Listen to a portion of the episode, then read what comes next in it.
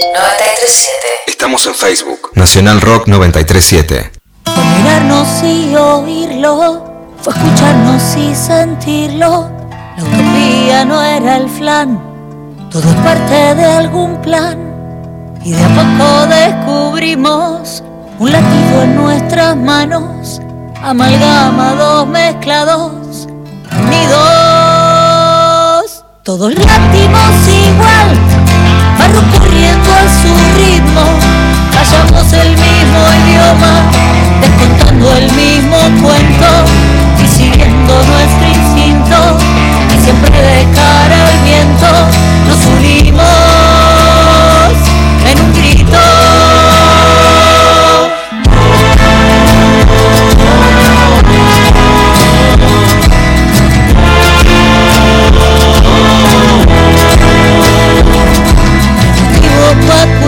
cuidarnos sin las metrallas del miedo, varias flores encendidas y en el alma un mismo fuego y de a te aturdimos tantas brujas silenciadas empoderadas unidas aliadas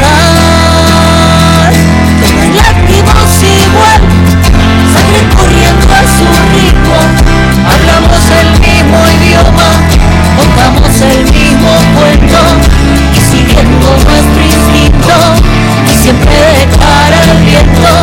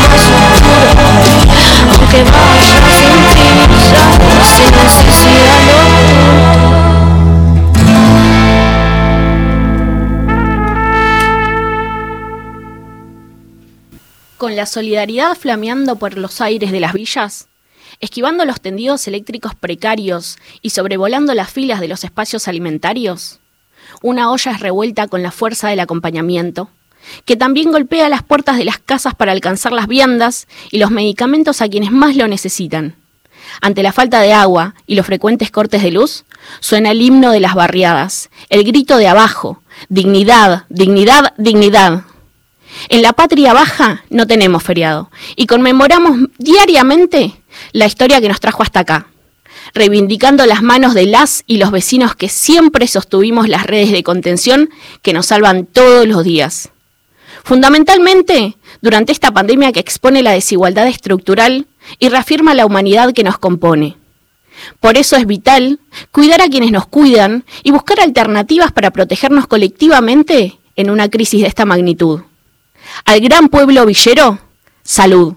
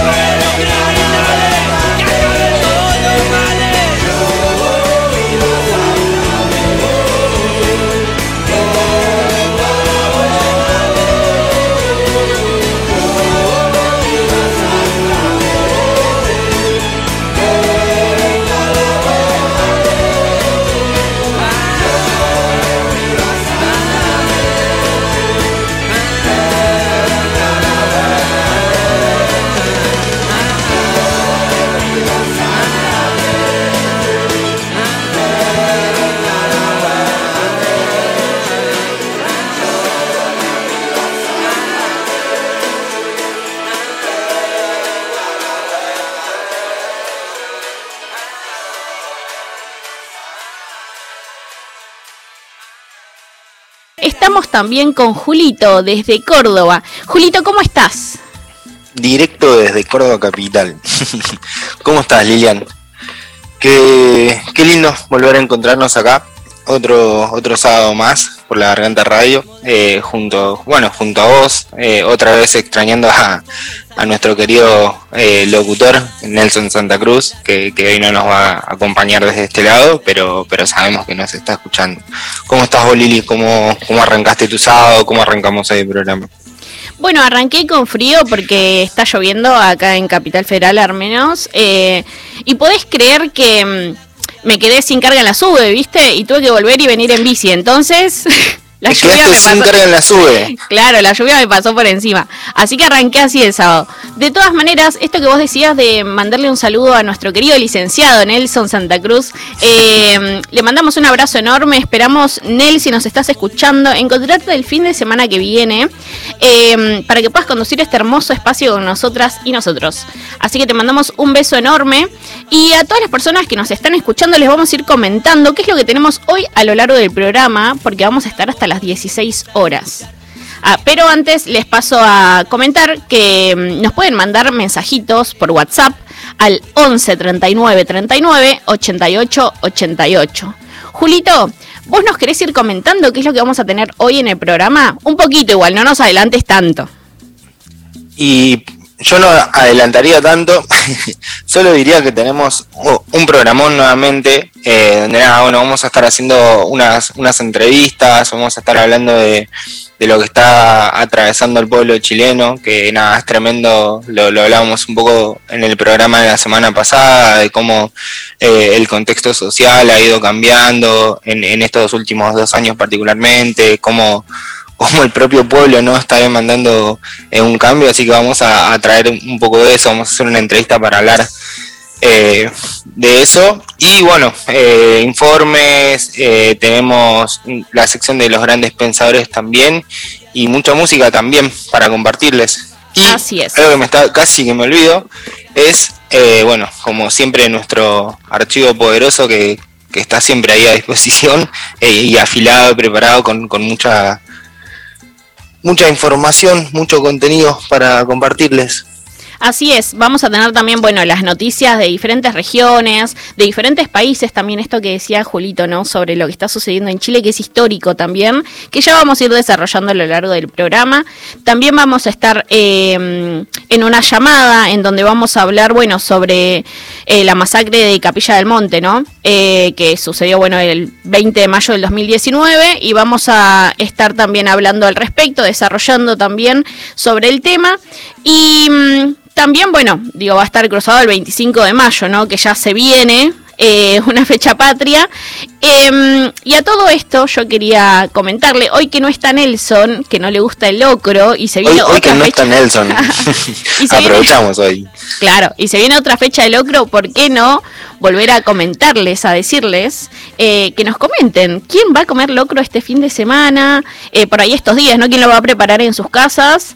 Eh, y también con respecto al 25 de mayo queríamos eh, preguntarles, ¿no? ¿Cuál fue quizás esa decisión que tomaste a quienes nos está escuchando? A vos, Julito, también te quiero preguntar, ¿no? ¿Cuál fue esa decisión que tomaste y que te hizo sentir también más libre? Eh, ¿Querés contarme, Julito? No sé si esto no, no se lo había preguntado antes, así que lo agarro medio ahí. Pero me- contame, me- Julito, ¿qué se te ocurre? Me estás agarrando eh, así con, con esto, no me dejaste ni pensarla, ¿eh? pero es, es una buena consigna para el día de hoy. Eh, ¿Cuál fue la decisión que tomé y me hizo sentir más libre? ¿Me, me das Te doy, te doy chance 15 para minutos pensarlo. para pensarlo? Sí, yo lo voy a ir pensando con la gente, eh, pero no, no, no sé. La verdad que ahora me, agarraste muy de sorpresa, Lili. No hay ningún problema, porque también le vamos a dar ese tiempo a todas las personas que nos estén escuchando y nos pueden mandar sus mensajitos para contarnos qué es, cuál es en realidad la decisión que tomaron y que los hizo sentir más libres. Nos lo pueden comentar eh, por mensajitos de WhatsApp al 11 39 39 88 88 y a lo largo del programa los vamos a estar leyendo. Eh, así que bueno, Julito, cuando desarrolles más o menos la idea, vos nos contás, vamos a darle inicio a este programa que está lleno de, de contenido también, escuchando una canción que se llama Madre Resistencia de la Vela Puerca.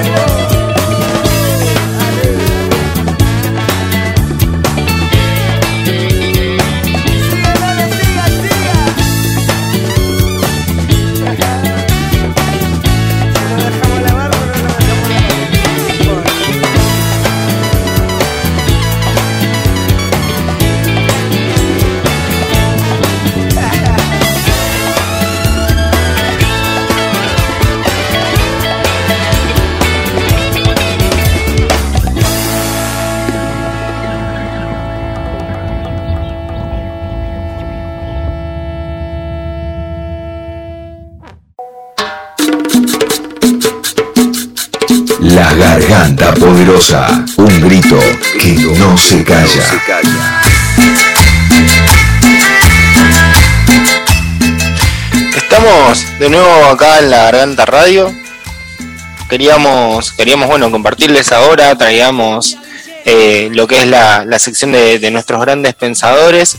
Es una sección que, construimos hace ya bastante, pensando también en que, en que las pibas, los pibes, los, los más chiquitos y chiquitas de, nuestros barrios tenían, eh, tienen un montón de, cosas para decir, para aportar, también tienen su, propia garganta poderosa y nos dejan pensando ¿no? todo el tiempo con cada una de las, de las cosas que nos comparten, con la creatividad que tienen, con, la propia forma de pensar de, las pibas y los pibes.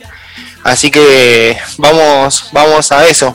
En vísperas de la Semana de la Revolución de Mayo, le preguntamos a nuestros grandes pensadores, ¿qué piensan sobre las revoluciones? ¿Qué es ser independientes? ¿Y cuándo somos libres? Para algunos periodistas, las y los pibes de las villas son pirañas. Para nosotras y nosotros, la luz que descubre sus artimañas. Para ellos, son causantes de la inseguridad. Para nosotros, la esperanza de esta sociedad. Para sus noticieros, son peligrosos. Para la poderosa, son altos grosos. Y si le guste a quien le guste, señoras y señores, nuestras niñas y niños no son chicos, no son, chicos, son, grandes, pensadores.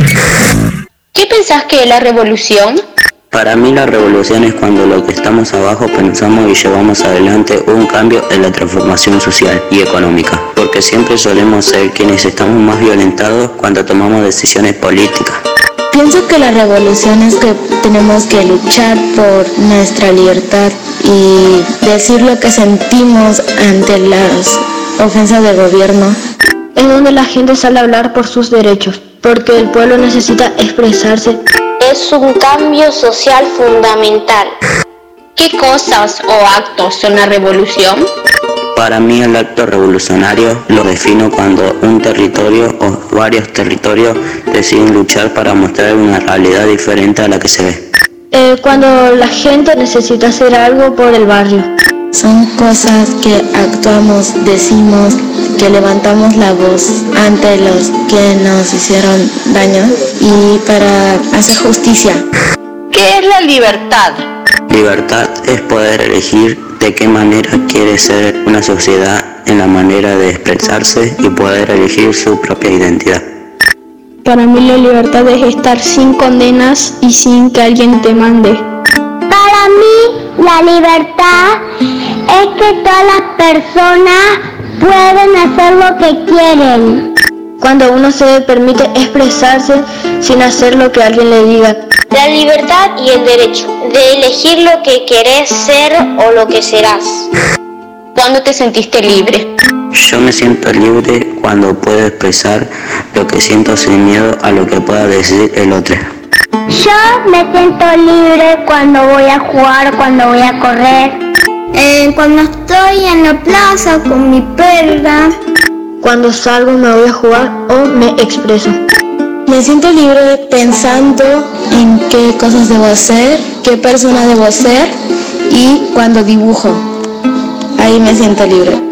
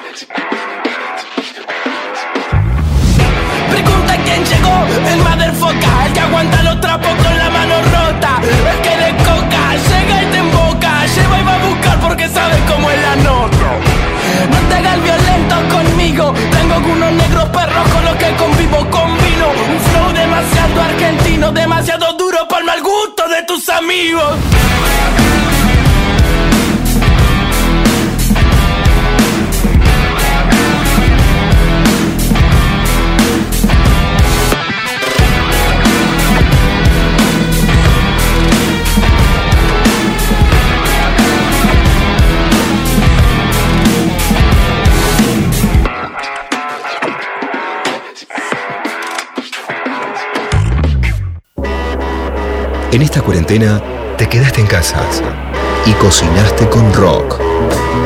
El uso del limón. Si tenés un par de limones en tu casa, podés usarlos para evitar que la manzana se oxide, revivir una lechuga marchita o hacerte un té. Cambio gajo por infusión Llamarada y cascabel Y si te quedó uno sin exprimir, podés usarlo en la milanesa o para buscar un símbolo de paz.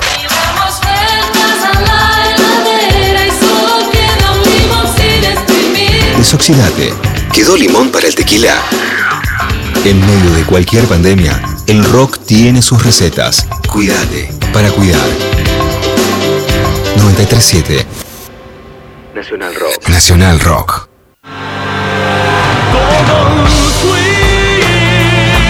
Todos fuimos. Todos somos.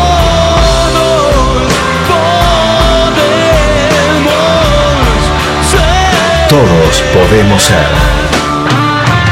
Los peatones son el eslabón más vulnerable de los siniestros viales. Es necesario prestar atención al cruzar la calle, hacerlo siempre por las esquinas, por la senda peatonal y mirando los semáforos y las bicisendas. Soy Diego Molina de Conduciendo Conciencia para Nacional Rock.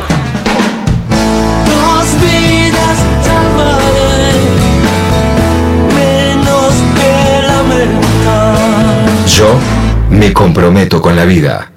Quiero la, la palabra exclusiva de, de para ver qué pasó con el penal. La noche se abre sin vuelta atrás. La frontera. ¡Pero explíqueme! No te va a contestar. Pero es un botón entonces, es un botón. Bueno, bueno, se, se termina así la transmisión de fútbol imposible. Cruzando los límites marcados en mapas que ni existen. a este equipazo que hemos transmitido este partido exclusivo entre los malvados y los melódicos. Un hito. Martes a sábados de 0 a 2 con Coco Frontera.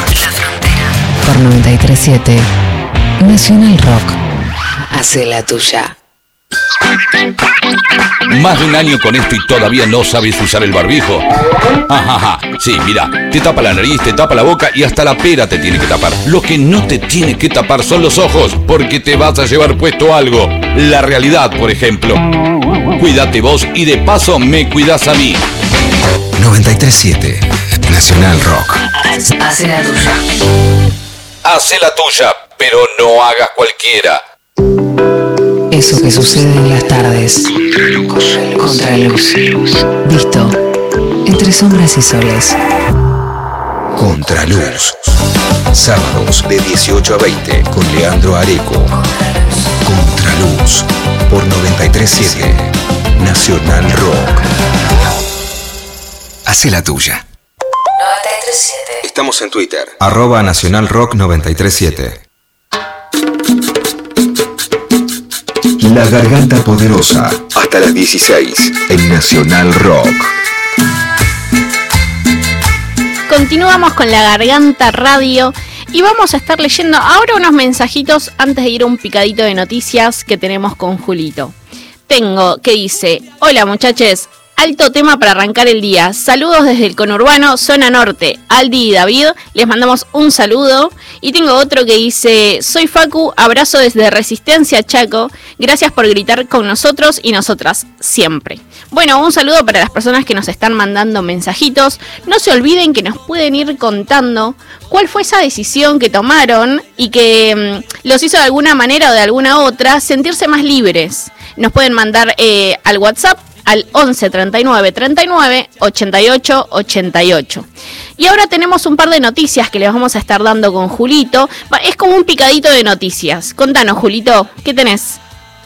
Sí, tenemos, tenemos varias y, voy a arrancar, quería arrancar con, con Entre Ríos. Varias de las que nos llegaron tienen que ver con, bueno, con, el contexto, con, la cuestión sanitaria, ¿no? Así que, que voy con Entre Ríos. Eh, donde en la segunda, esta ola, perdón, donde esta segunda ola de contagios de COVID no da treguas. Eh, en los barrios Gaucho Rivero y San Martín, las promotoras de las postas de salud de la Asamblea de la Poderosa se organizan para ponerle el pecho a la situación todos los días junto a los comedores y merenderos. Todos los días refuerzan la importancia de cumplir con el protocolo de cuidados a más de 300 vecinos por semana. La salida siempre es colectiva y nuestras promotoras son esenciales. Sí, eso coincido plenamente a todas nuestras promotoras de salud, son esenciales porque también son ellas eh, las que nos cuidan a toda la comunidad eh, y me parece que está bueno el mensaje y poder comunicar todo lo que están haciendo las promotoras en esta segunda ola que es muy importante, ¿no? Yo acá tengo una noticia de Cava que dice, después de fallos y, presentas y presentaciones del gobierno, el gobierno de la ciudad de Buenos Aires definió suspender la presencialidad escolar pero también suspendió la entrega de alimentos para la comunidad. La ministra de Educación porteña Soledad Acuña informó que las familias que integran la, co la, comunidad educativa no recibirán la asistencia alimentaria esta semana. Exigimos una solución y respuesta urgente. Con hambre no se puede pensar, soñar ni estudiar. Qué jodido, ¿no? Eh, se repiten en, todas las escuelas de todas las provincias de, de todo el país. Eh, eso así es lamentable. Y saltamos de Cava y nos vamos a la provincia de Santa Fe, donde el sistema de salud de la provincia se encuentra colapsado, principalmente en las ciudades de Rosario, Rafaela y Santa Fe Capital. Directores de los hospitales más grandes tienen que estar constantemente en comunicación entre sí para poder reubicar a pacientes. Las y los profesionales de salud tienen que elegir a qué paciente atender ya que no quedan camas en el sistema público y tampoco en el privado. No solamente es difícil ingresar a pacientes con COVID, sino que los hospitales se han tenido que ver obligados a rechazar pacientes con otras patologías o que ya han sufrido accidentes por faltante de camas. Por si fuera poco, las y los mismos profesionales de salud que deben hacer malabares para atender a todos, el jueves 13 de mayo realizaron un paro ya que son quienes vienen sosteniendo la crisis sanitaria en la línea de fuego y cuentan con salarios bajísimos y contratos precarios, a veces hasta en los lugares con insuficiente infraestructura y equipamiento médico. Nuestros vecinos y vecinas se atienden en los hospitales públicos con la salud pública y hoy se encuentra colapsada y en crisis. Hace poquito, ayer, compartimos bueno, una nota en nuestras redes sobre la situación sanitaria en, en la provincia de Santa Fe. Así que si, si, quieren profundizar un poco más en el tema, están ahí con testimonio de, de estos eh, profesionales que, que, mencionábamos acá en, en esta noticia. Sí, y les recordamos que nos pueden buscar en las redes, en Facebook, en Instagram, como La Garganta Poderosa, en Twitter como La Garganta Poderó, y también en Spotify como La Garganta Poderosa, eh, y pueden escuchar fragmentos de diferentes entrevistas, del programa, de diferentes segmentos, eh, en ese espacio de Spotify. Bueno, hay muchas noticias todavía que restan para poder comunicarles, que, mmm, bueno, para poder informar y no solamente a nivel nacional, sino también latinoamericano, que están sucediendo varias cosas. Eh, pero antes, bueno, vamos a, ir a escuchar un tema de Nicky Nicole que se llama Guapo, Guapo Traquetero.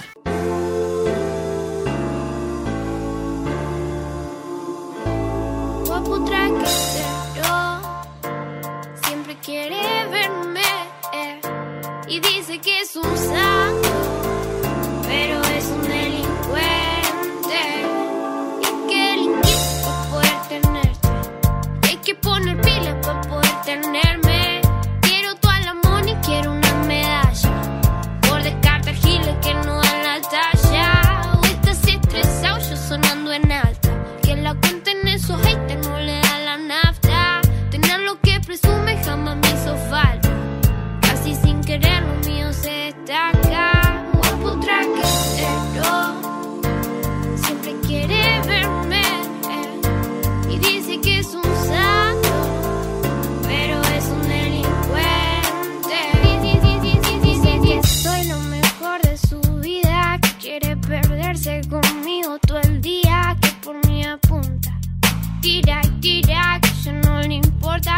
cometer un delito por su niña. Y aunque no caiga sola de nadie, con una mirada puede enamorarte o es parte de su arte. Tiene juego preparado para loca dejarte. Ya, ah, uh, uh, uh, uh. Aunque parezca un ángel, es, es, es, es. Guapo traquetero. Siempre quiere verme. Wow, y dice que es un santo ya. Pero es un delincuente. Y que necesito poder tenerte. Hay que poner pila para poder tenerme.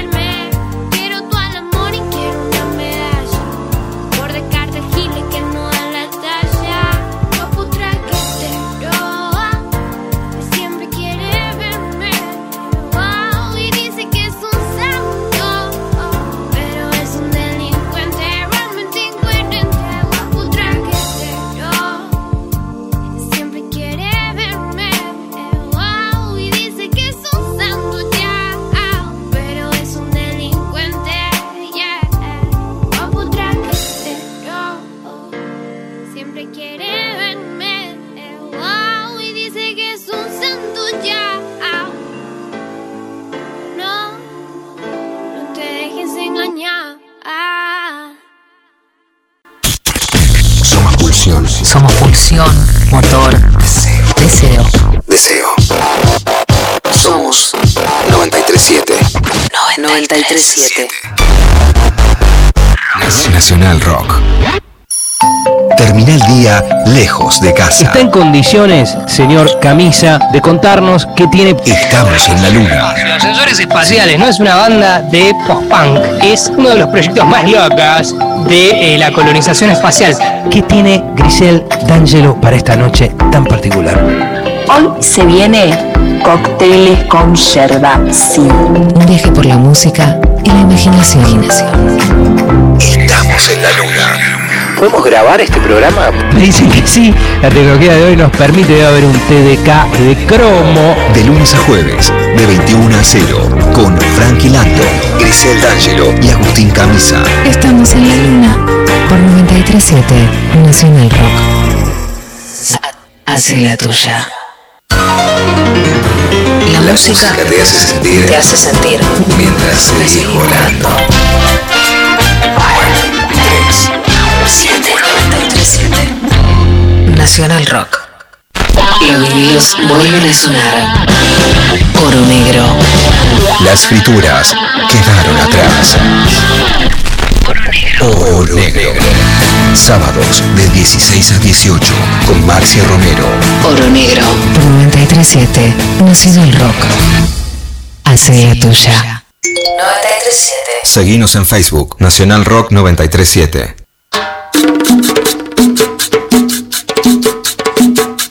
Estás escuchando La Garganta Poderosa. Por Nacional Rock.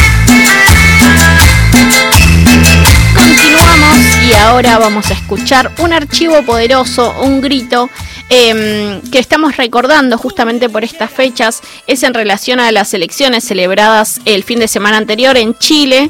Eh, y vamos a escuchar las palabras de Amanda Jara, que es hija de Víctor Jara, eh, sobre las influencias de las letras y canciones de su padre en el despertar chileno y lo, y, lo histórico, lo- la historia que están eh, comenzando a formar los chilenos, las chilenas eh, por estas fechas. Escuchémosla. Para recordar momentos empoderados Entrevistas más que resistentes. y revivir palabras pensantes Volvemos a traer notas del pasado. con fragmentos más que interesantes. Los gritos más grosos. Los gritos más grosos en el archivo poderoso. En conjunto con tu mamá y la Fundación Víctor Jara, hicieron mucho trabajo con su legado. Para ustedes, ¿qué representaba el cantar de Víctor? Yo lo que rescato, no solo de la obra de él, sino que del tiempo en el cual él trabajó, es cómo se trabajó en ese tiempo. Eso es algo que aquí en Chile hemos perdido. Yo creo que el sistema, este sistema nefasto, neoliberal, que nos tiene a todos ensimismados y tratando de ser exitosos en la vida. Eso es algo que yo siento los jóvenes ahora entienden que ese sistema ya no más, que queremos volver a algo más humano, más de igual igual, en donde todos podemos discutir ideas. Ese tiempo era el tiempo en el cual vivió Víctor, un tiempo de, de trabajo colectivo, de colaboración, de no de no estar frente al arte como algo que me decora y que me va a hacer conocido o famoso o rico o exitoso, sino el arte como una herramienta de expresión junto con otros. Y además así también empezó a surgir toda esta hermandad latinoamericana, ¿no? Eh, claro, movimientos en, en todo, en Uruguay, en Argentina.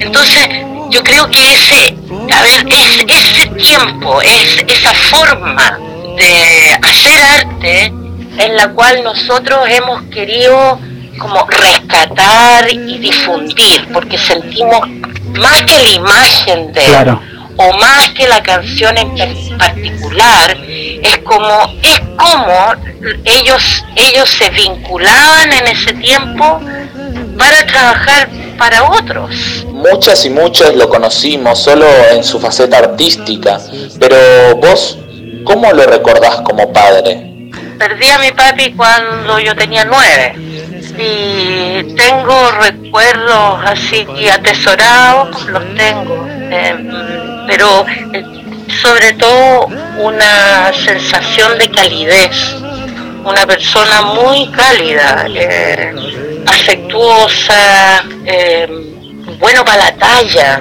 ¿ah?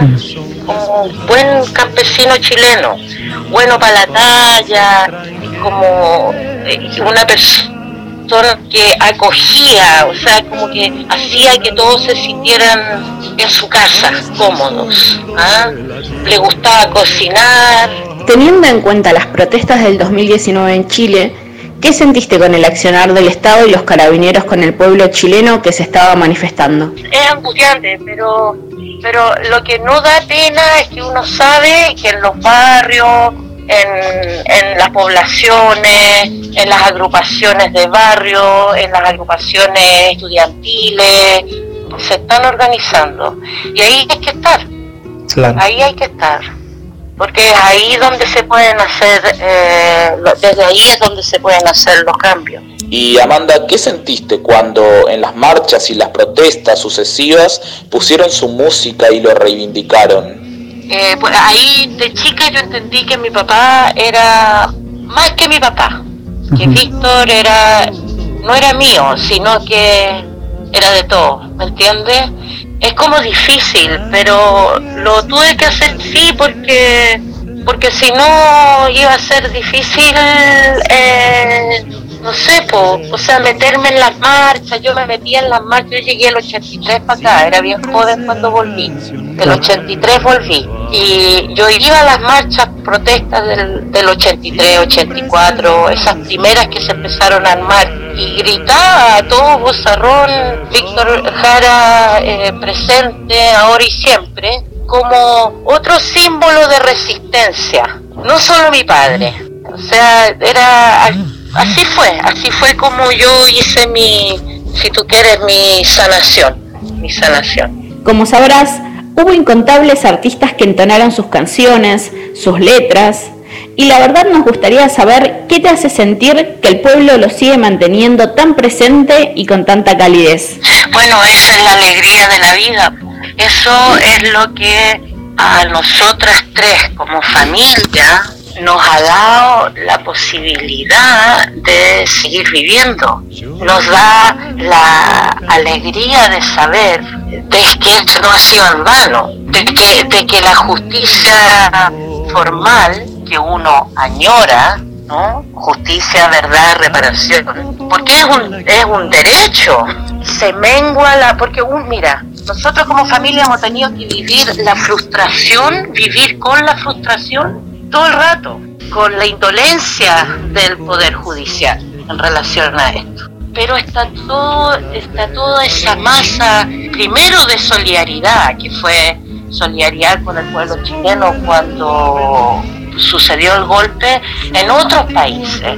Primero sentir eso fue tremendo, para nosotros como, como exiliados, para mi mamá, eso fue increíble. Y después escuchar a Víctor eh, en las calles, que estaba en poleras, en afiches, estaba por todos lados, eh, eso a nosotros nos llena de, pucha, de esperanza, de esperanza, de, que la vida puede ser mejor.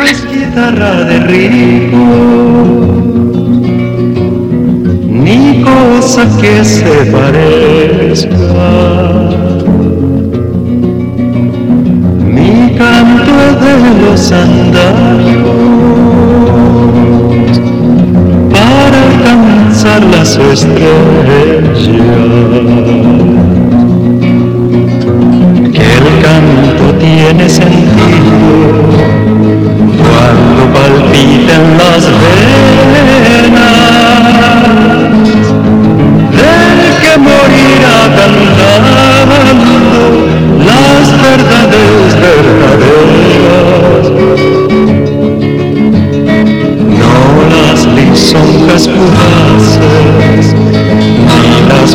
famas extranjeras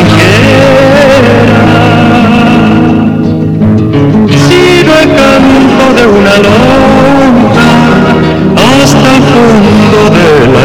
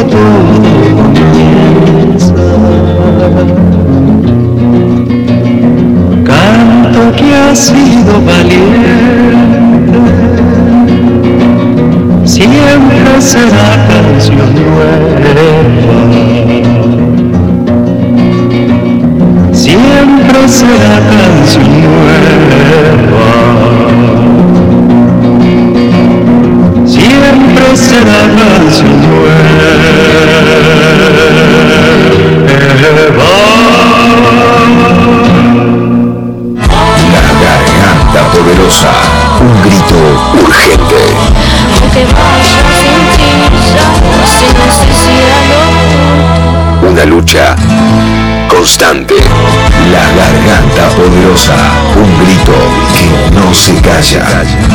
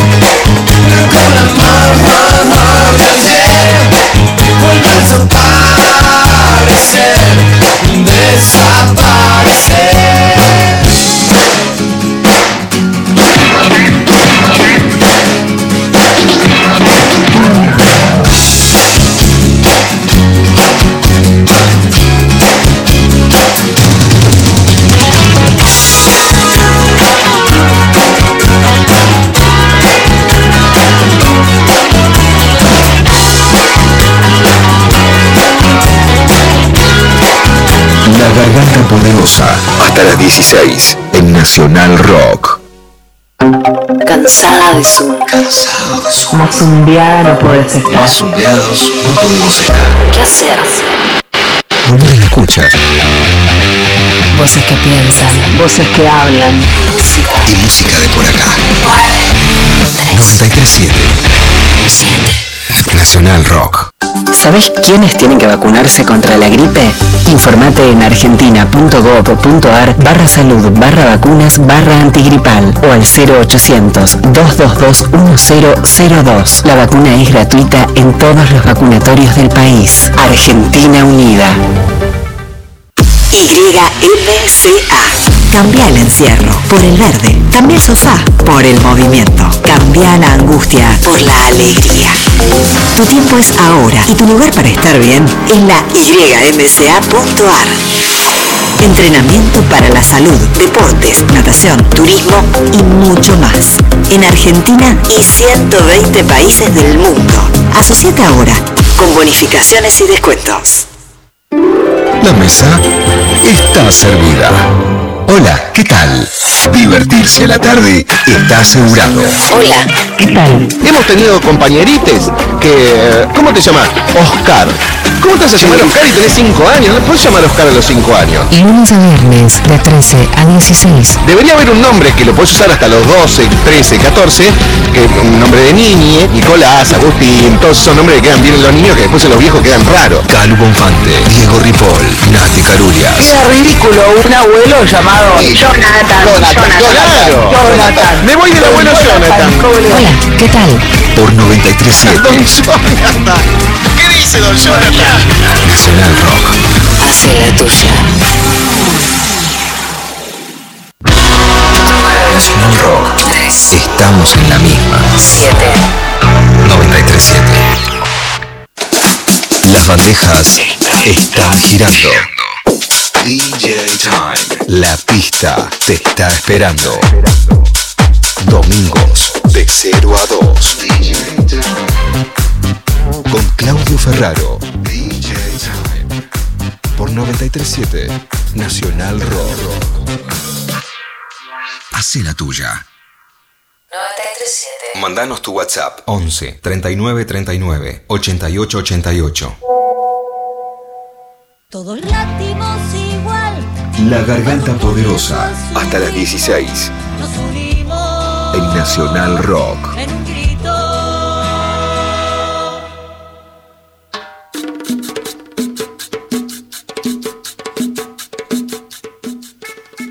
Continuamos con la Garganta Radio. Patricio, bueno, muchas gracias nuevamente por atendernos un ratito y para poder charlar. Eh, bueno, queríamos en realidad preguntarte, porque sabemos que están filmando en este momento una, una serie, una novela en la Villa 31, se estuvo grabando por ahí, yo vivo justo ahí y estuve viendo hace un par de semanas que estaban eh, grabando. Quería preguntarte... estuviste viendo. Quería preguntarte justamente eh, si vos eh, fuiste parte de- del elenco que estuvo ahí grabando, si pudiste ir a la Villa 31. No, no me tocó la locación ahí. Este, hay dos unidades de grabación Sí. y algunos personajes están trabajando en la villa o en un exterior cerca de la productora también que se ha ambientado algo similar. Este, y yo estuve trabajando, yo estoy como eh, participando con una actuación especial de ocho capítulos. Ah, mira. Este, estaré solamente en ocho capítulos y he estado grabando solamente interiores en los estudios Polka en Tortuguita. Ah, bueno, bueno, bueno, cuando pase todo esto del tema de la pandemia, cuando podamos estar un poco mejor también, te esperamos en cualquiera de nuestras asambleas o ahí en la 31 con, con mucho gusto te esperamos. Pero bueno, también... Gracias. También, bueno, esto el año pasado vos eh, est- estrenaste una serie que se llama eh, Los Carcamales, donde mm, estabas presentando, eso. sí, donde estabas presentando justamente el contexto social eh, actual en Chile, como vos decías. Eh, quería preguntarte cómo fue abordar esas problemáticas eh, desde un costado humorístico, si se quiere, ¿no? Sí, este, el- es frecuente el último tiempo en que mm, algunas ficciones acá y en el exterior, en, el cine y en la televisión, incorporar a los a las personas de la tercera edad, como suele llamarse, los adultos mayores o los viejos directamente, este, otorgándole sobre todo energía, otorgándole, dando a entender que por más que se crucen los 70 años, siguen habiendo aspiraciones, deseos, energía para llevarlo a cabo, que no son descartables los ancianos. Claro. Entonces eso se, se ha atacado, se ha, se ha incorporado de manera humorística también. Vemos ah, en la televisión americana, en Netflix, vi eh, el método Kaminsky, que es eh, una serie americana con la participación, la protagonista es Michael Douglas y, el otro actor es Alan Arkin, un gran actor americano, en que asumen su condición de ancianos y con todos los problemas, con todas las postergaciones que sufren, el, el ninguneo, y así como esa hay otras películas en el cine, y Carcamales, eh, hay una obra de teatro que fue un fenómeno en Santiago de Chile, en Chile entero, porque ha hecho muchas giras, que se, que se llama Viejos de Mierda, que es eh, también una defensa de la, de la vigencia de los ancianos y, con mucho humor, con mucha agudeza. Y en el caso de Carcamales fue también lo mismo, tres ancianos que viven en un, en un geriátrico y que deciden eh, actuar eh, fuera del en- en- fuera del, del geriátrico Sí. actuar en defensa de alguna gente desvalida o abusada y ellos como una especie de Robin Hood eh, intentan hacer justicia y mm, para eso cometen algunos delitos yo diría unos delitos honorables porque están puestos al servicio de, de esta gente que es abusada, que es eh, inmigrantes, eh, eh, jóvenes, bueno, gente enferma con abuso del, del precio de los medicamentos, bueno, todas esas cosas que atañen, que, que campean en nuestra sociedad. ¿Cómo, ¿Cómo estás, Patricio? Desde este lado te, te saludo, Julito, desde Córdoba. Julito, ¿qué tal? Quería preguntarte, ¿no? Porque es, es interesante esto, pon- poner también a, a- a nuestros viejos eh, en el foco, ¿no? Porque, no sé, durante la, la pandemia también hemos visto que, que han padecido un montón de, de cosas, ¿no? Y creo que, que es fundamental también poder usar la, la herramienta de- del cine y, y todo eso para, nada, poder eh, visibilizar eh, problemáticas o temáticas sociales, ¿no? Desde, desde estos lugares. Eh, ¿Crees que, eh, nada, cómo crees vos que, que se puede utilizar esto, ¿no? Para, para visibilizar esas temáticas, o cómo lo vivís también. Este, yo creo que es positivo porque mm, la televisión, que es un, sabemos, un medio de comunicación extraordinario, normalmente se usa para, para difundir tonterías, difundir malas costumbres, difundir mediocridad, difundir este, desprecio por la vida.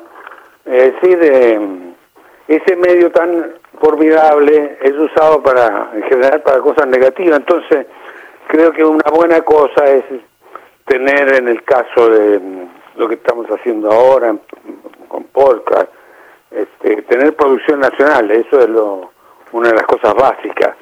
Y después que esas ficciones intenten hacer mejor a la gente. Yo no creo que se pueda modificar un país, una sociedad entera, o se pueda hacer una revolución desde los medios de comunicación o desde la ficción eh, específicamente. Pero sí puede ayudar a hacer mejor a las personas, a otorgarle valores, valores positivos, no, no solamente eh, entretenerla con, con cuestiones que son violentas, eh, desagradables muchas veces. Entonces creo que el aporte que puede hacer un medio como la televisión desde la ficción es importante, es grande y además la gente lo agradece al verse eh, retratada en, en, en, en historias que hablan de sus barrios, de sus hábitos eh, y bueno y todo eso, ¿no? Claro. Les recordamos eh, a quienes nos están escuchando que estamos hablando con Patricio Contreras, actor chileno, actor de cine, de teatro, de televisión, como nos venía contando. Eh, Patricio, esto que comentaba recién, ¿no? Que tu país de origen es Chile, pero contale para quizás quienes no sepan, eh, ¿cuándo emigraste a Argentina y por qué lo hiciste? Bueno, fue el año 75, yo vine con una compañía de teatro chilena, ya estábamos hacía un año y medio bajo la dictadura de Pinochet, con tuvimos algún tipo de persecución, prohibiciones de trabajar en televisión, en radio, nos permitieron solamente al grupo al que yo pertenecía mantenernos con nuestra actividad en el teatro, en nuestra sala. Este, en lo personal fui allanado un par de veces en mi casa, y, pero nada grave, nada, porque se sabía cuál era, yo al momento del golpe venía hace casi cuatro años haciendo un programa de televisión muy popular con el grupo al cual pertenecía, el mismo elenco del teatro, hacíamos en televisión un, a partir del gobierno de Salvador Allende teníamos un programa de televisión de humor y era clara cuál era nuestra posición política. Es por eso que fuimos perseguidos, pero te insisto que en forma leve, no, no sufrimos lo que sufrieron otros compañeros que fueron apresados, llevados a campos de concentración o, o castigados, violentados. Este, y el 75 hubo una invitación a trabajar acá con, hacer una temporada con una obra que teníamos mucho éxito en Santiago, que venía de antes del golpe ya con mucho éxito, y nos invitaron, nos examinaron sutilmente los diarios más progresistas para saber si éramos gente oficialista, adicta a la dictadura o qué éramos. Rápidamente advirtieron que éramos disidentes, que nos cuidábamos de hablar porque teníamos ganas de, de regresar al hogar, pero quedó claro que cuál era nuestra posición y de ahí en más tuvimos la adhesión de los colegas argentinos destacados como como Juan Carlos Gené, Luis Politi, Agustín Aleso y bueno, muchos más. Y mm, yo decidí quedarme en ese momento, quedarme unos pocos meses, pedí permiso a la compañía, yo nunca había salido de mi país, la tenía 25 años, y pedí un permiso de seis meses porque quería ir a Europa, quería conocer España e Italia, básicamente por, por la tradición teatral que esos países tienen. Y pero me atrapó Buenos Aires, me me ofrecieron, surgieron algunos eh, ofrecimientos de trabajo eh, en base a los dos meses que estuvimos acá con, con la obra de chilena, con el grupo de Chile, que fue de singular éxito. Tuvimos estupendas críticas, la sala llena. Y, bueno, a propósito de eso, me- invitaron a trabajar. Primero fue Osvaldo Bonet, que dirigía Comedias Brillantes en Canal 7. Después me invitaron a hacer alguna película, a participar. Y así me fui quedando acá en esta ciudad que me maravilló por su, por su actividad cultural enorme, en particular la teatral, y una ciudad fascinante de todo punto de vista, desde el punto de vista arquitectónico, de su vida cultural. Así que mi viaje a Europa lo, lo clausuré por lo menos en ese momento. Claro, y, y esto que, mm, bueno, que nos decías, ¿no? Que dejaste eh, en la época más o menos de, la dictadura, eh, bueno, en el 75, y acá justamente en el 76 en Argentina llegaste a una nueva, por así decirlo, ¿no? ¿Cómo fueron esos años de tu vida? Fue, tuve una, un gran conflicto interno, porque yo no quería volver a Chile, este, porque ya había vivido un año y medio de dictadura y, y toda la, toda la, pruebas, todo lo que pasaba, indicaban que esto venía para largo, que los militares habían mentido que iban a llamar a mm, elecciones para re- re- restaurar eh, la vida formalmente por lo menos democrática. Y era claro que ya se venían a quedar un, lar- un rato largo como efectivamente ocurrió. Entonces yo no quería volver a Chile yo eh, era conflictivo que hace acá porque como tú dices al año exacto yo llegué en marzo del del 75 y en marzo del 76 ocurrió el golpe acá en Argentina. Entonces yo ya no sabía para dónde moverme. Claro. Muchos compañeros solidarios me ofrecieron salir a, a Uruguay, me ofrecieron el lugar donde estar, eh, más todavía cuando años después se creó el conflicto casi limitando con la guerra entre Argentina y Chile, el año 78 que fue, que tuvo, que gracias a la intervención de, del Vaticano se logró parar un conflicto que estaba muy cerca de explotar con las armas. Entonces, bueno, en todos esos momentos álgidos, los compañeros argentinos fueron muy solidarios, afectuosos y protectores conmigo, que me ofrecieron salir. Pero yo no quise, no quise quedarme, no quería ir a otro lado con el riesgo de que hubiera otro golpe. Entonces, me quedé y no me equivoqué. Eh, tu- tuve algún problema, por supuesto, cuando con la dictadura argentina, también en un momento desagradable, me desaparecieron por 36 horas eh, unos parapoliciales aquí en la capital, este, pero nada, nada grave.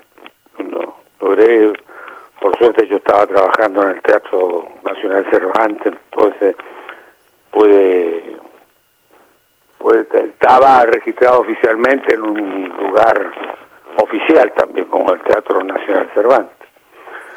Y Patricio, de bueno, eso qué, qué, qué recordás? ¿Qué, qué, qué nos puedes comentar? O sea, ¿cómo fue, cómo, cómo se dio eso?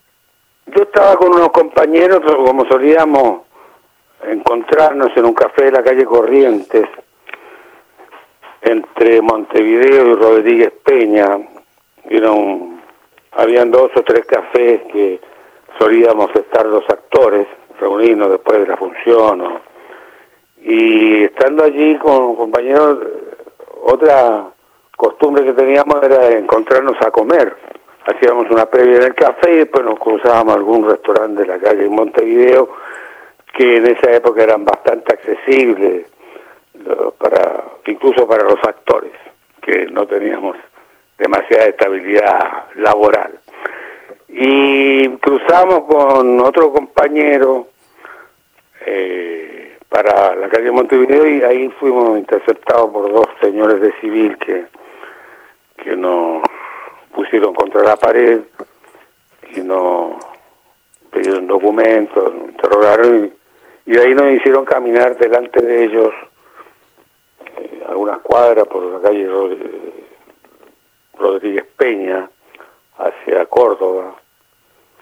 Y bueno, allí nos metieron a cada uno en un auto de boca abajo en el asiento trasero y nos, dieron muchas vueltas. Por lo menos a mí, no sé cómo fue la experiencia de Augusto Kresmar, un actor que ya falleció hace años. Este, no recuerdo qué le pasó a él, pero a mí me dieron muchos paseos, como, no sé, decidiendo qué iban a hacer conmigo. Finalmente aparecí en un recinto que no supe reconocer, pero no había salido del capital porque advertí que me llevaban por distintos lados, pero girábamos sobre un, el mismo mismo lugar prácticamente. Y bueno, ahí me- un interrogatorio muy amenazante, no, no, hubo algunos golpecitos en la costilla, me hicieron desnudar, me, me encapucharon y me interrogaron. Y ¿Qué, qué te- Perdón, Patricio. Que no, lo, lo tremendo de esto que, que nos contás, ¿no? Cómo eh, las distintas prácticas represivas que, que utilizaban en, en momentos tan oscuros de, de nuestra historia, no solo de la Argentina y de Chile, sino a, a nivel Latinoamérica, hoy, hoy se siguen sosteniendo esas prácticas, ¿no? No sé, a muchos de los pibes, pibas de nuestros barrios, eh, les, les siguen, eh, los siguen torturando, a, a una piba de 13 años de mi barrio hace un mes, la llevaron detenida a una comisaría, la, la hicieron desnudar, eh, y cómo eso se sigue reproduciendo, ¿no? Eh, pero bueno, tam- también hay, hay una respuesta del pueblo eh, a, a todas estas prácticas y a todo lo que nos quiere eh, oprimir de alguna forma. Vos que, ya, ya viniéndonos un poquito más acá a la actualidad, ¿qué sentiste con, con- con todas estas revueltas de, de Chile del 2019? De, de cómo nada, el, el pueblo este está buscando alternativas también, ¿no? Hoy que ya dos años de, de esto, eh, hay una reforma constitucional en, en marcha. Sí, este, esto, esto significa que muchas cosas han cambiado y, y otras se han estacionado como prácticas habituales, como tú mencionabas, la tortura, la- el abuso en particular de las policías regionales o federales, este, el abuso, esto que denuncian a una chica o que desaparezcan eh, jóvenes después de estar interrogados por la policía o que aparezcan suicidados muy a menudo en cárceles, en comisarías. Eh, esos eh, lamentablemente son prácticas que se siguen conservando en todos nuestros países. Yo creo que no es exclusivo de la Argentina. Ha visto como en Chile reprimían de una forma atroz, disparando a los ojos, disparándole a la cara, es decir, todo un plan organizado que habla de la perversión y la, la impunidad que le otorgan los gobiernos a las fuerzas de la represión que se dedicaban a tenían permiso para disparar, disparar balas de goma y de plomo y disparar a los ojos. Eh, Más de 300 jóvenes quedaron eh, ciegos o ciegos parcialmente, con un, con un ojo con- o directamente sin ninguno de los dos. Entonces, eso era obviamente un plan organizado para, para para amedrentar y reprimir a los jóvenes que estaban eh, con, con una convicción que ejemplar que llevó a esto último, esos jóvenes venidos de distintas vertientes de, de la sociedad, porque allí habían estudiantes, habían seguramente provocadores, infiltrados, vándalos, había de todo, pero la mayoría era gente que estaba harta de un régimen de 30 años en que se mantuvieron las políticas económicas y sociales de la dictadura en nombre de una transición que se hizo eterna y la gente ya estaba harta. Entonces fueron esos jóvenes que empezaron en el 2011, primero con una exigencia, lo, eh, le llamaron la, la revolución de los pingüinos por, por su uniforme colegial, este, empezaron con, con el tema de la educación, el problema grave que había en la educación y que sigue habiendo porque la, la- la educación fue de- destinada a ser sostenida por los municipios, entonces los municipios más precarios, más pobres, tienen una educación pobre. Y los municipios ricos tienen, educación para ricos, entonces es una manera de seguir manteniendo la matriz socio- social de Chile que es enormemente clasista y, e injusta. Entonces, bueno, en 2011 hubo ese primer vestigio de, de, de protestas como otras que hubieron paralelamente en estos años de las mujeres, de la igualdad de género, de la defensa de la ecología, distintas fuerzas que presionaban y que no supieron leer la clase, la clase política no supo interpretarla. Y de pronto se encuentra un 18 de octubre de 2019 que los chicos toman los los los los subtes, los metros, las estaciones de metro de la ciudad y la, saltan los molinetes y no pueden ser contenidos y al otro día se hace mayoritaria esa esa protesta, esa ese desacato de que fueron chicas de, de escolares, chicas de 13, 14 años, fueron las que empezaron a saltar el molinete, y de ahí eso creció, creció, y entonces ahí es donde participaron muchas, muchos sectores, como todos los que te enumeré, pero básicamente gente de la sociedad, trabajadores, jóvenes que veían imposible salir de su trampa económica, tener posibilidades de movilidad social. Entonces, bueno, esto se creció, se sostuvo a pesar de la represión. La Plaza de la Dignidad se, se le llamó a la Plaza Italia, que era el, el centro de la, de la convocatoria.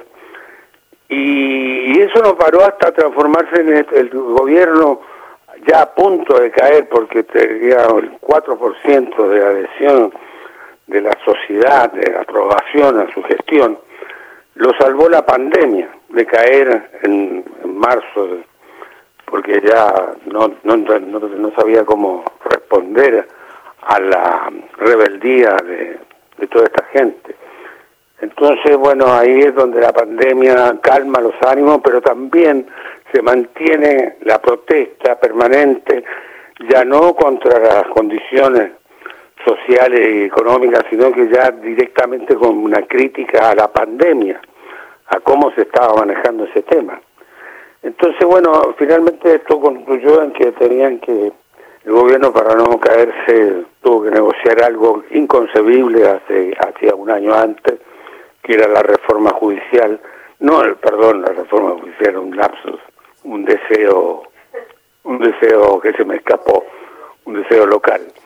Una nueva constitución, crear una nueva constitución porque Chile hasta ese momento, hasta este momento, hasta hoy se rige por la constitución creada por Pinochet, que es una constitución absolutamente perversa porque está absolutamente atada, eh, la atada a la posibilidad de reformarla.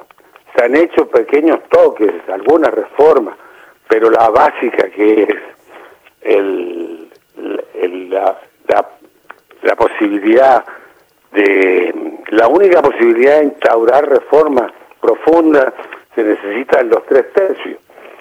Entonces dos tercios. Entonces eso es bastante difícil de conseguir. Y con la votación de, hace dos semanas atrás la derecha quedó en, fue derrotada por esta fuerza que consiguió sacarle la, la creación de una nueva constitución al gobierno y ahora ya con los con, los constituyentes elegidos que son gente de distintos sectores donde están incluso la, la, los, la, la fracción de pueblos originarios de Chile están representados con varios constituyentes, están representados los estudiantes, el periodismo, los, universitarios, todos los sectores de la sociedad que van a con- van a van a mm, crear una nueva constitución más justa y buena para Chile. Sí, Patricio, por último quería consultarte eh, en línea con esto, como para también ir, ir un poco cerrando, eh, consultarte eh, brevemente qué, qué perspectiva eh, tienen ustedes, qué ven ustedes en relación a la nueva constitución.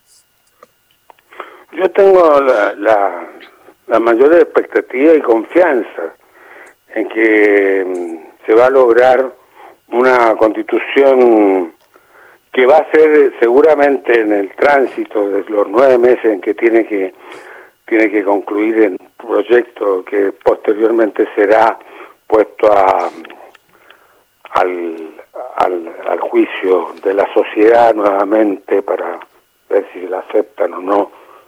Este va a ser arduo, va la derecha seguramente debe estar desesperada viendo de qué modo la deslegitima, la, la entorpece, la porque los partidos mayoritarios de la derecha no tienen mayoría como para vetar, no tienen el tercio necesario para vetar lo que ellos confiaban que conseguirían fácilmente.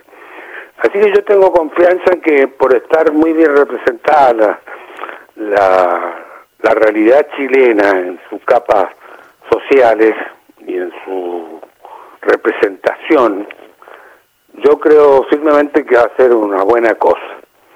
Este va a estar el acicate permanente de los independientes que son los que los que consiguieron la mayor adhesión, que se identifican en general con la izquierda y este por eso tengo la confianza objetivamente de, que va a ser un- una buena tarea y vamos a tener un buen resultado con una porque si no porque si se ven debilidades o negociaciones espurias que nunca hay que estar hay que estar digamos alerta que puedan ocurrir. Va a estar presente todos los movimientos independientes que han llevado su han elegido a sus propios representantes para la- para los constituyentes.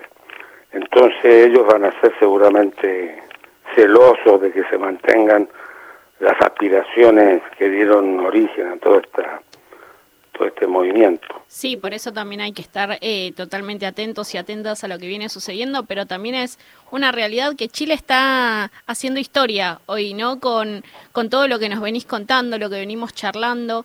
Em, Patricio, te mandamos un abrazo enorme, muchas gracias por esclarecernos un montón de cosas con respecto a lo que viene sucediendo en Chile, como para poder también informarnos, ¿no? Eh, entonces te mandamos un abrazo enorme, gracias nuevamente por estar eh, con nosotros y nosotras en este momento. Gracias Lili, gracias Julito por la posibilidad de conversar con ustedes y llegar a todos sus oyentes. Un gran abrazo. Bueno, les recordamos que estábamos hablando con Patricio Contreras, actor de cine, de teatro, de televisión chileno, que nos estaba contando un poco la situación que está viviendo hoy el país vecino. Eh, y ahora continuamos con más música. Respirar para sacar la voz, despegar tan lejos como un Respirar un futuro esplendor cobra más sentido si lo creamos los dos. Liberarse de todo el pudor, tomar de las riendas, no rendirse al opresor. Caminar erguido sin temor, respirar y sacar la voz.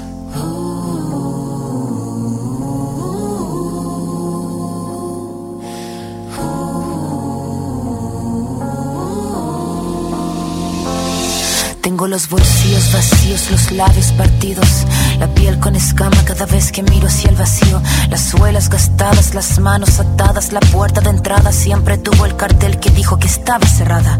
Una espina clavada, una herida infectada, entramada, una rabia colmada en el todo y en la nada. El paso torpe al borde sin acorde cada vez que pierdo el norte. Tengo la pérdida del soporte, el tiempo que clava me traba, la daga me mata, filuda la flama sin calma, que de las manos se me escapa, pero tengo mi rincón florido, sacar la voz, no estoy sola, estoy conmigo. Liberarse de todo el pudor, tomar de las riendas, no rendirse al opresor, caminar erguido sin temor, respirar y sacar la voz.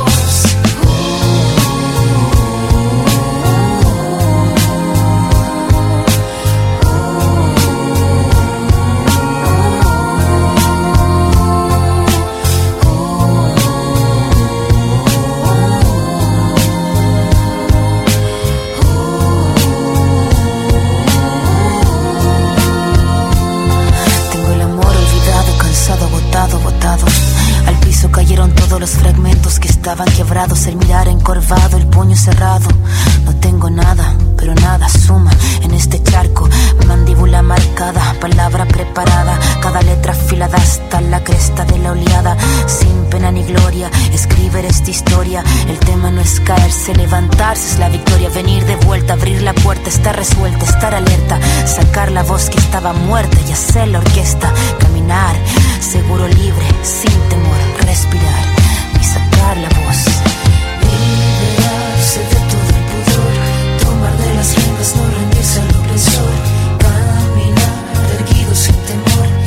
Respirar y sacar la voz.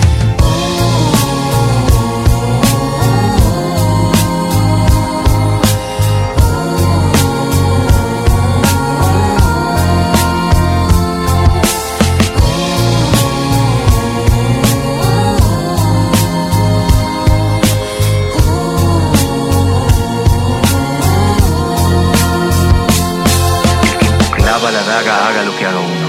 Estraga oportuno, lo que el tiempo paga. Se traga saga tras saga, raspa con su amarga espátula. Huérfanos hace de brújula, se lúcida lenta en celo. Blanca el arma, blanco el pelo, su blanca cara de crápula. Esta décima espinela, la que Violeta cantaba. La de la sílaba octava del payador, vieja escuela. Y lo que duela, que duela, si es que tiene que doler. La flama sin calma que arder tenga, que así siga ardiendo. Que siga fosforeciendo si tiene que florecer. Colgar la copla que el viento mece, que pocas veces merece. Cada pena suelta voz, cada tos, pensando en sacar la voz.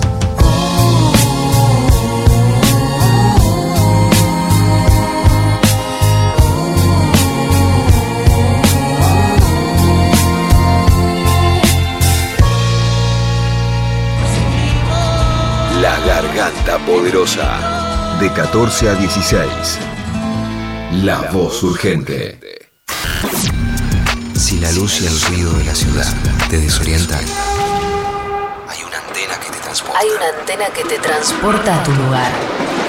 a tu lugar. Sin tu amor ya no tengo manera de expresarme como Con tu música.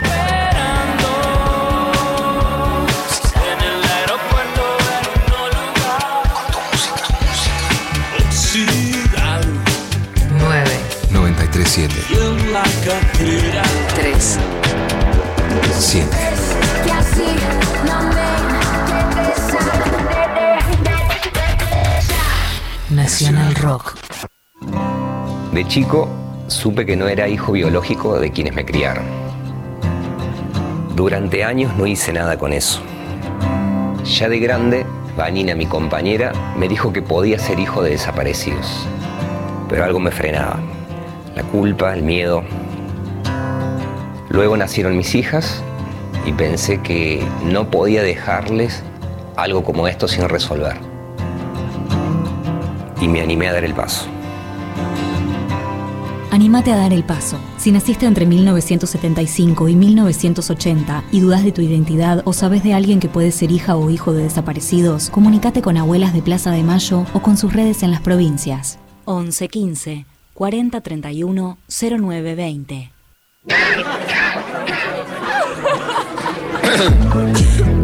¿A qué vas a ir a esa fiesta clandestina?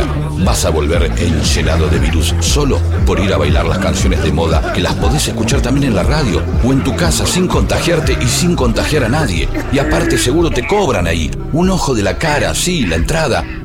Así que quédate en tu casa. Aprovecha que después vas a poder salir a donde quieras. Y si te juntas, hacelo bien. 937 Hace la tuya. Nacional Rock. Hace la tuya. Hace la tuya. Pero no hagas cualquiera. Los vinilos vuelven a sonar. Oro negro. Las frituras quedaron atrás. ¿Cuántos Lalos conocen? Lalo Mir. Eh. ¿Qué otro Lalo? Lalo Landa, si usted sigue Los Simpson. ¿Mm? Bien. Y está el otro. Oro negro. Pam, pam, pam, pam, pam, pam. Señor Lalo Schifrin. ¿Quién no hizo Lalo Schifrin? eh? Además de, bueno, estudiar, componer, lanzar, producir, escribir, funk, soul, eh, jazz, R&B. Bueno, hay un montón de cosas que tiene este disco de Lalo Schifrin que está, pero mira, que te la voy a decir, ¿eh? Sábados de 16 a 18 con Maxi Romero. Oro negro. Por 937 Nacional Rock. Hace la tuya. 937. Seguinos en Facebook, Nacional Rock 937. La garganta poderosa. Un grito urgente. Aunque vaya sin prisa o sin necesidad Una lucha constante.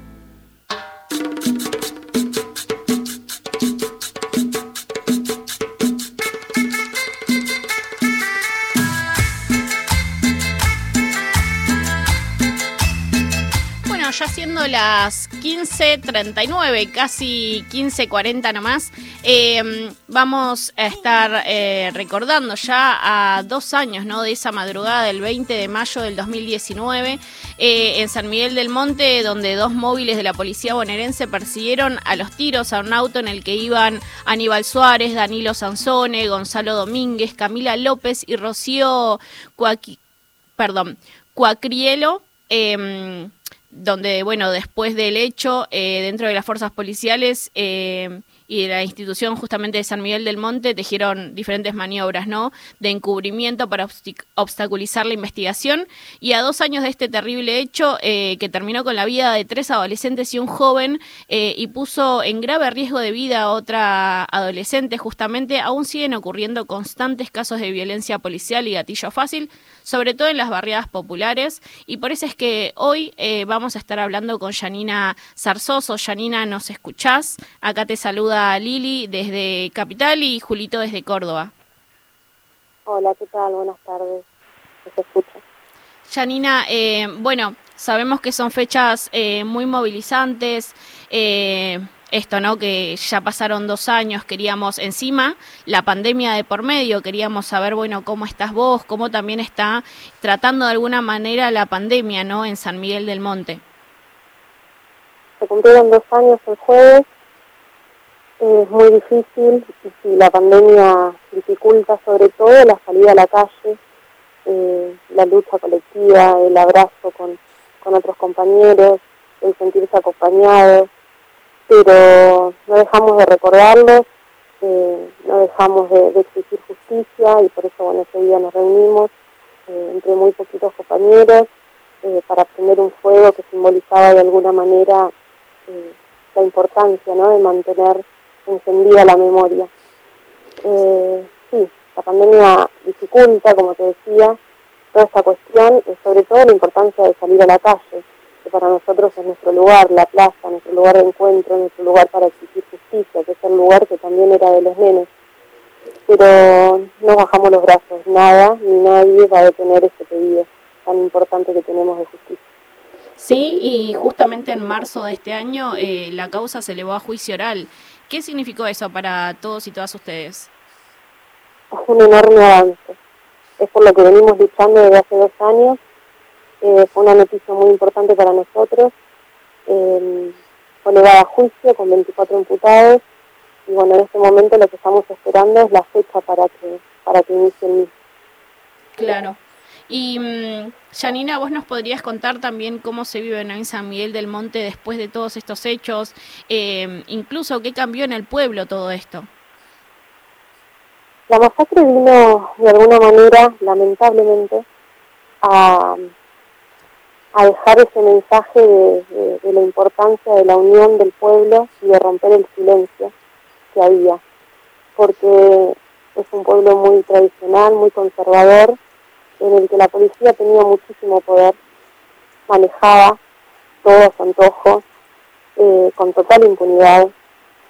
Eh, la masacre permitió que muchos pibes puedan contar el hostigamiento que sufrían por parte de la policía, la violencia que sufrían por parte de esta institución, muchos relatos de jóvenes, muchas cosas que no se decían y que por primera vez salieron a la luz. Como así también eh, el manejo de la policía en cuanto a coimas, por ejemplo, en cuanto a todo el abuso de poder que tenían, porque realmente tenían eh, muchísimo poder y obviamente el Estado les da la mano para que puedan manejarse de esa manera. Eh, después de la masacre, además de, conocer todos esos relatos de los jóvenes, el pueblo se levantó, el pueblo dijo basta, nos unimos y empezamos a luchar todos juntos para que esto no pase nunca más.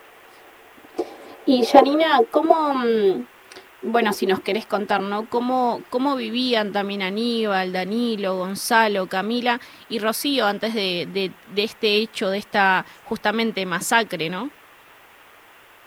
Eran adolescentes, estaban empezando a descubrir la vida. Aníbal por ahí era más grande, pero Camila, Danilo, Gonzalo, Rocío, eh, eran chicos que, que estaban empezando a vivir, que les encantaba salir a la plaza, a la laguna, a tomar mate, a encontrarse a rapear, a andar en skate. Era lo que hacían todos los días. Eran compañeros de escuela, eh, estaban disfrutando, querían vivir. La verdad que eso es, lo más doloroso porque les arrebataron todos los sueños que tenían, todos sus proyectos, todo, la vida, les quitaron la vida y eso duele muchísimo. En Montes, a ver, se decía ser un pueblo tranquilo, en realidad sí lo era, lo es. O sea, si lo comparás con otros lugares, es un lugar en el que a la madrugada podían estar sentados en la plaza y podían salir a, a, a estar con sus amigos. Eh, obviamente quedó miedo. Eh, los chicos eh, empezaron a tener miedo a partir de ese momento. Y bueno, estamos trabajando para eso, porque- para que no pase nunca más, justamente, y, y- y bajo el lema de que los pibes no son peligrosos, sino que están en peligro. Sí, Les recordamos a quienes eh, están escuchándonos, a quienes se están sumando. Estamos hablando con Janina Zarzoso, que ella es mamá de, de Camila López, que es eh, víctima de lo que fue la masacre en San Miguel del Monte, el 20 de mayo del 2019. ¿Cómo estás, Janina? Te saluda Julito desde Córdoba. Quería, nada, en línea de lo que, estás contando, ¿no? Que, cada pibe tenía su historia, cada una de las pibas tenía su historia, ¿no? Y, que también tienen eh, esto mismo que mencionás vos, sus sueños y, una esencia propia, ¿no? Que, quienes la conocían o los conocían eh, lo sabían de primera mano. ¿Querés contarnos eh, quién era Camila, cómo era Camila, qué le gustaba de ella? Cami era una nena llena de sueños, muy alegre, muy divertida. Creo que todos los que la recuerdan, sobre todo sus amigos, eh, recuerdan eso, la alegría de Cami, su risa contagiosa, la energía que tenía, la revolución que llevaba por dentro, siempre digo eso. Era una nena que no se callaba frente a nada, eh, frente a, a ninguna injusticia. El otro día pensaba, ¿no? En el lugar, si hubiese sido al revés y, y Cami hubiese sido la sobreviviente en el lugar de Rocío, me la imaginaba en este momento, cómo estaría peleando contra todo, contra todo, por justicia, por sus amigos, no puedo no imaginármela de esa manera. Eh, tenía muchísimos sueños, como todos, ella quería ser fotógrafa, en el último tiempo estábamos viendo un curso que, se iba a empezar a dictar acá en Monte y, que por el que no necesitabas tener una cámara profesional, sino que lo podías hacer con el celular y estaba muy motivada con eso. No le gustaba mucho la escuela, realmente, tengo que ser sincera, era algo por lo que discutíamos diariamente eh, y ella decía que iba a vivir de la fotografía. Fue uno de los tantos sueños que quedó en el camino, lamentablemente.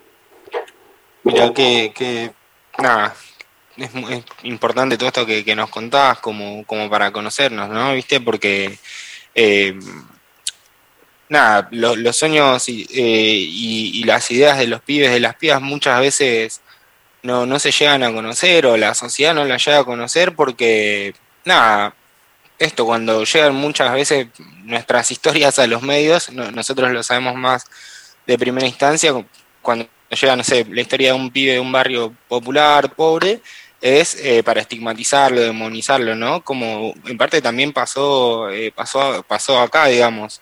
Eh, ¿Ustedes cómo reaccionaron cuando, cuando se difundió la, versión que decía que, que los chicos habían robado? Como mamá, mi primera reacción fue decir que eso era imposible. Imposible porque conozco a mi hija y sabía que eso no, no podía haber ocurrido. De todas maneras, sumándome a lo que me decís, es así. Eh, recibimos muchísimos comentarios. Aún hoy seguimos recibiendo comentarios de que, ¿y qué hacían a esa hora en la calle? ¿Y las mamás dónde estaban? ¿Y qué estaban haciendo las mamás? Como justificando de alguna manera el accionar de la policía. Y eso es muy doloroso. Tuvimos que enfrentar, sobre todo durante el primer tiempo, toda esa estigmatización.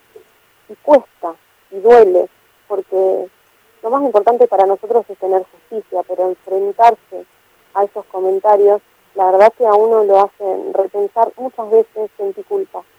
Trabajé muchísimo con mi psicóloga para entender de que yo no tengo la culpa, mi hija no tiene la culpa, ningún pibe tiene la culpa. Hayan estado haciendo lo que hayan estado haciendo, sea la hora que sea, haya sido cierta la versión del robo, que no lo es, lo quiero aclarar, eh, haya estado alcoholizado quien manejaba el auto, haya pasado lo que haya pasado, nadie, ninguna persona, ningún pibe merece lo que le hicieron. La policía no tiene derecho a manejarse como se maneja y eso me parece muy importante de resaltar. Yanina, ante mm, eh, bueno esto que nos estás contando, que es tremendo, eh, ¿hubo encubrimiento por parte de la policía? Claramente, claramente muchos de los imputados incluso están eh, detenidos o, bueno, valga la redundancia, siendo imputados por, por eso. Eh, la primera versión que intentaron instalar es que se trataba de un accidente.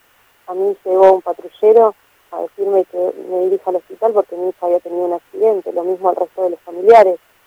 Y después, a partir de ese momento, empezó todo el entramado de encubrimiento, desde falsificar actas, testimonios, eh, declaraciones de nuestros testigos principales, eh, el hecho de en un acta escribir cuando el testigo decía que había escuchado tiros, poner estruendos en lugar de tiros. Eh, intentó armar todo un entramado como estamos acostumbrados, como pasa siempre en esos casos, para ocultar lo que realmente había pasado. Pero gracias al pueblo, gracias a nuestros testigos, no les duró. Esa versión les duró muy poco.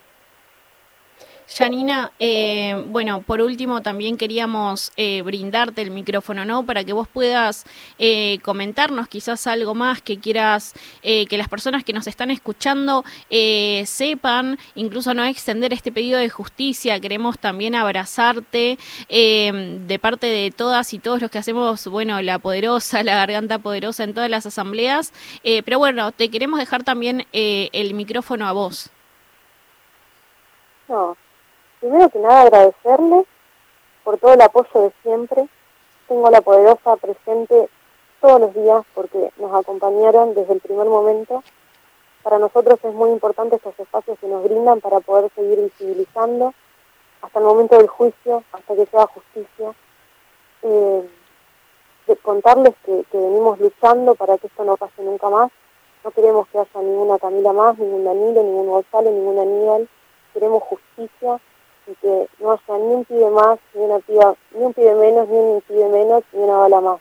y resaltar siempre que el Estado es responsable. Janina, te abrazamos, te mandamos un saludo enorme y nuevamente muchas gracias por la comunicación.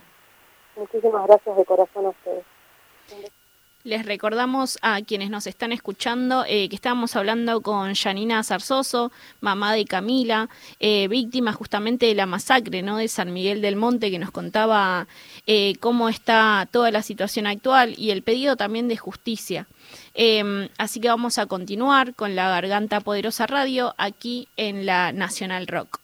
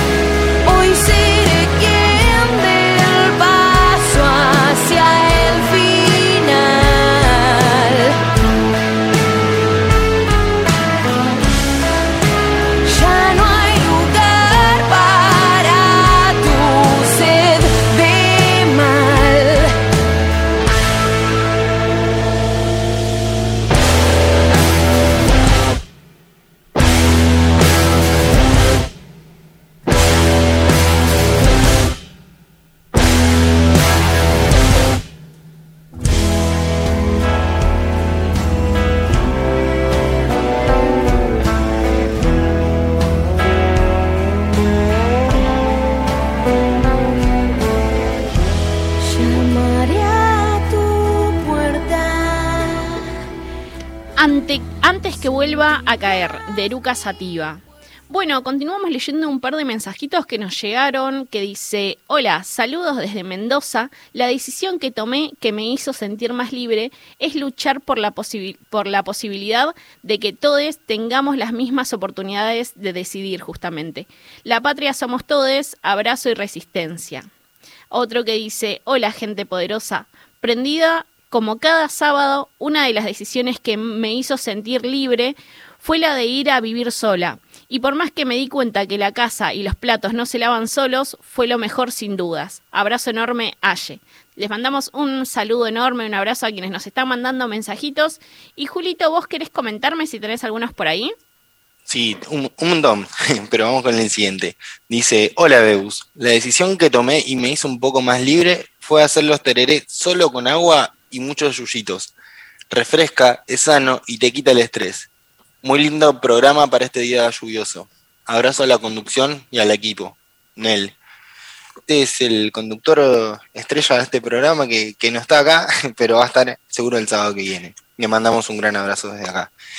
Y quería compartir otro también que, que nos llegó desde el Yape, directo, de una de las compañeras que, que nos banca en todas y que en el barrio y que ahora nos está bancando en la radio.